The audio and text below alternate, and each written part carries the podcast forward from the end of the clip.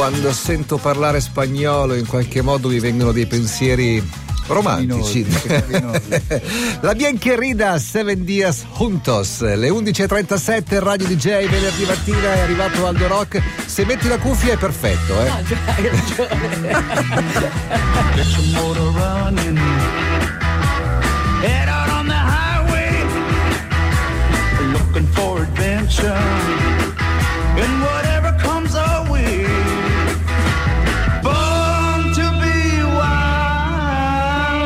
se ti impegni un pochino riesci a occupare tutta la stanza. Plug, ok? plug, plug in. Buongiorno. Buongiorno, come state? Bene, bene, bene, bene. Com'è andata la tua DJ Tem? Beh, fantastico. Ti abbiamo visto su di giri, gasatissimo. Sì, beh, beh, ma sai perché? È proprio la, la DJ 10 è l'anima di Radio DJ che si espande nella città Bravo, di mi piace, Milano. bene. E quindi mi piaceva vedere l'anima delle persone. Perché sai che ho fatto anche più o meno 100 selfie e, e ognuno di queste persone. Ti ha portato via. Ti hanno rubato l'anima. No, no, anzi, c'è stato uno scambio d'anima. Ah, bene, perché bene. in quel Ti momento. stai lì- borghesendo. No, Ti piace No, adesso? no, solo in quel momento lì. Perché in quel momento lì c'è, c'è quello scambio di emozione, di sentimento, quel colpo d'occhio. Beh. E allora è fantastico perché capisci esattamente. Io a tutti quelli che mi ringraziano per una cosa così bella che abbiamo organizzato, dico sempre colpa di Aldo Rock. È vero, è vero. Che vent'anni fa, nel 96, mi ha convinto a correre con lui. Io avevo un'autonomia tipo di 4-500 4 metri. chilometri, 4 chilometri. Guarda, io, 4 mi, io mi chilometri. ricordo che facevamo un po'- 10 giri di campo. Sì, ma quello al- quando ero già evoluto. E al eh. quinto giro dicevamo, Dio, mancano ancora. Al quinto giro, quindi E al Aldo a quel chilometro. punto mi aveva praticamente convinto ad andare con lui a fare la Marathon des Sables.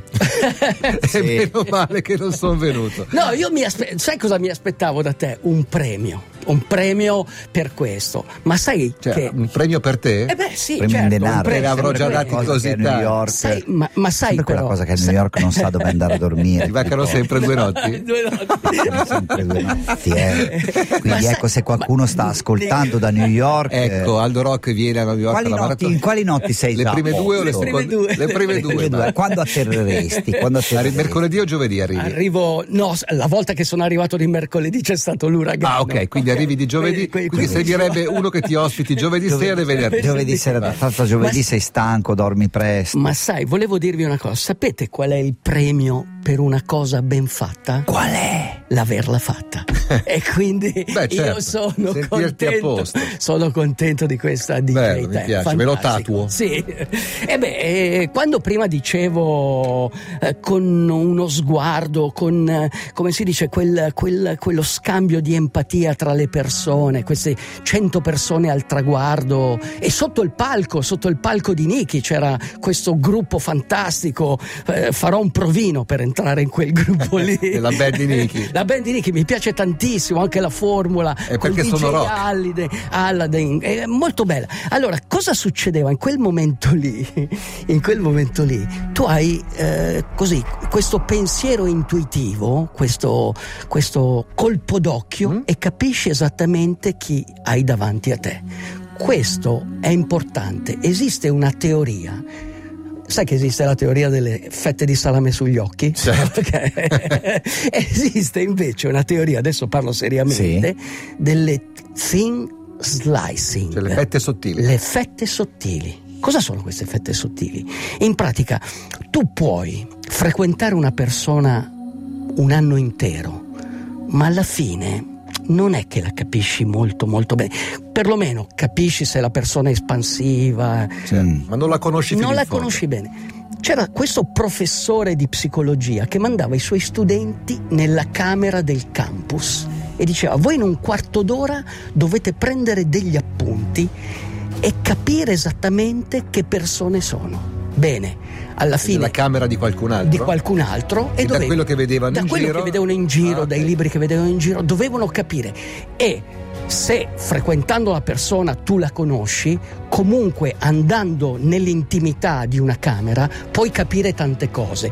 Questo è il cosiddetto colpo d'occhio, quello che ci serve in tantissime situazioni, quello che ad esempio i generali hanno quando sono in battaglia, il colpo d'occhio, i giocatori di basket, il senso del Ah, campo, certo. quel Beh, eh, il disc jockey. Linus in discoteca, no? Certo, Anche- capire che disco mettere in se funzione se è concentrato su se stesso, ha la Sì, testa sì. bassa e non guarda la pista. E questa tecnica la usano molto gli ornitologi per, per capire anche Quelli che studiano gli uccelli. Gli uccelli, sì, per capire se è di, di grande dimensione, di piccola dimensione, eccetera, eccetera. Ma no, Eh sì. risatine, Aldo Rock, non me l'aspettavo. Tu cuoque. No. Si vede No. subito. No, eh, eh, però la cosa interessante è quando hanno fatto il provino a Tom Hanks. Cioè questo produttore nel 1983 ha davanti questa persona. E, e lui non sa, il, non sa il perché, ci ha ragionato dopo, ma ha capito che era una persona speciale. E ha detto delle cose molto interessanti sulla persona e sulla figura di Tom Hanks, soprattutto quando l'ha scelto per fare Apollo 13. Perché vi immaginate Tom Hanks astronauta? No, molto difficile. Tutti dicevano che non potevano immaginarsi Tom Hanks nei panni di un astronauta, ma per il film Apollo 13 io lo ingaggiai lo stesso, perché vedevo quel film come un film sull'astronave nei guai. E chi più di chiunque altro noi americani volevamo che torni a casa. Vogliamo che torni a casa. Tom Hanks. Chi è che l'America vuole che si salvi? Tom Hanks. Non vogliamo vederlo morire. C'è troppo simpatico. L'eroe è il simbolo di quell'immagine divina e redentrice che è nascosta dentro di noi e che aspetta solo di essere trovata e riportata in vita. Every time it rains, it pours. I pray it rains just a little more on.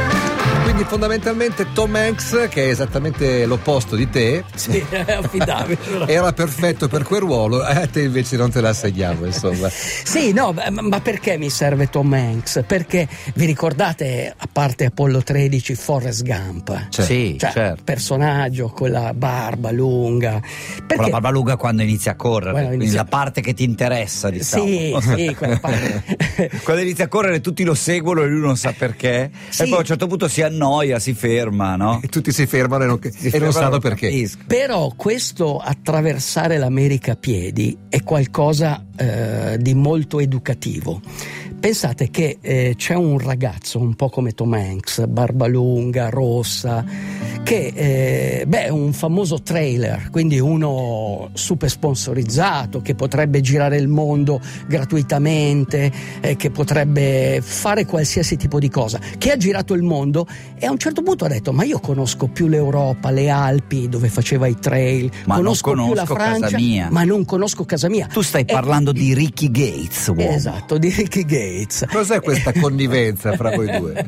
No, nel, se- nel senso che come Ricky Gates, molti americani quando è stato eletto Trump si sono chiesti ma come ha fatto a vincere Trump? Eh beh, come ha fatto? Ci sono degli stati tra la costa dell'Atlantico e la costa del Pacifico dove c'è la vera America. Io ho fatto Race Across America e ho potuto constatare già vent'anni fa questo. Cioè, già vent'anni fa votavano Trump questi ragazzi. Da- Eh, da- sì. l'America in mezzo. Sì. Qual è il nesso con Ricky Gates? Eh, E Ricky Gates che lui a un certo punto ha detto voglio conoscere la mia nazione, voglio conoscere anche quegli stati dove eh, Trump ha avuto Certo, questa forza, certo. anche perché lui figlio di un E come l'ha liberal. conosciuta? Correndo come Forrest Gump? Cosa ha fatto? Ha attraversato l'America a piedi dalla eh, costa dell'Atlantico fino a San Francisco. Correndo o camminando? Camminando, correndo, incontrando le persone.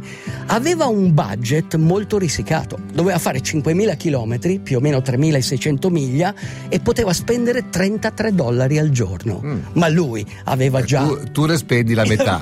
tu ne spendi la metà, quindi lo potresti fare benissimo. No, nel senso anche lui aveva, aveva Eh. già fatto l'Alaska in autostop. quindi allora. Comunque È appartiene. un super tramp, Eh diciamo. sì, Eh, sì. appartiene a quel mondo lì. Però l'ha fatto questo ed è riuscito comunque a arrivare a San Francisco.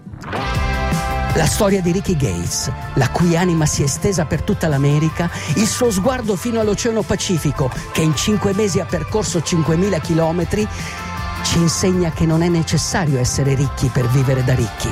Il biglietto per assistere a un favoloso tramonto sul Golden Gate Bridge, sai Linus cos'è? È gratis. È gratis, uomo.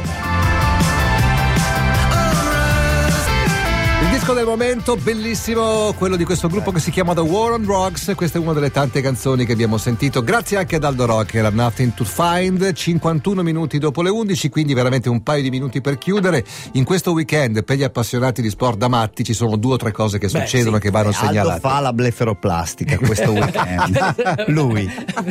ma no, ma non ne ha bisogno. È sorprendente. Invece che a lui regalala a me che ne avrei tanto bisogno. Ah, va bene, va bene, ok.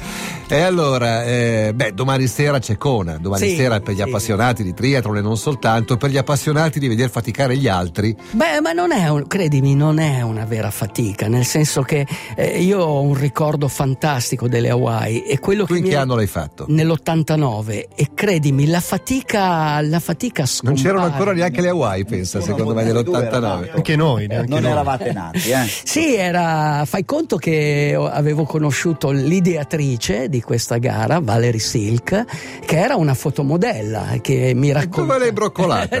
No, lo- era lì, era molto disponibile, quindi eh, abbiamo parlato, mi ha raccontato, purtroppo mi ha detto, sai, venderò il marchio e poco dopo L'ha vende- venduto e ora lo hanno rivenduto e Ma- l'hanno comprato i cinesi, No, come il Milan e come no, l'Inter. Non, so- non solo, lo comprò il dottor Gills che veniva tutti gli anni a fare il doppio Ironman in Alabama. Quindi matto come uno, Quindi uno domani sera alle 19 più o meno italiane, cioè quando sorge il sole, eh, parte appunto la gara. Ah, è vero, eh, il, il- sì, il campionato mondiale di Ironman. A. Milano invece domani sera c'è la tappa italiana, credo sia anche l'ultima tappa del circuito della Red Hook, se non avete niente da Cos'è? fare. Cos'è? Cos'è? È la gara di biciclette a scatto fisso, spettacolare, fantastica e c'è un italiano primo in classifica. Sì, c'è anche, c'è anche una persona di questo studio che farà un chilometro verticale Dove? sabato sera. Calando. Lo faccio tutti gli anni ed è molto bello in, in una zona che è una palestra di roccia che si chiama Montestrutto.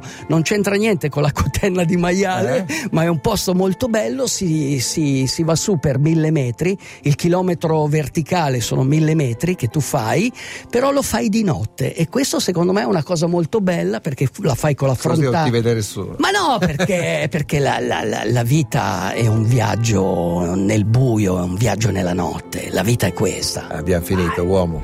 Ciao. Vai col saluto. Tutti prendono i limiti della loro visione per i limiti del mondo, ma non è così. Correte, pedalate, nuotate. Buon weekend. chiama Italia.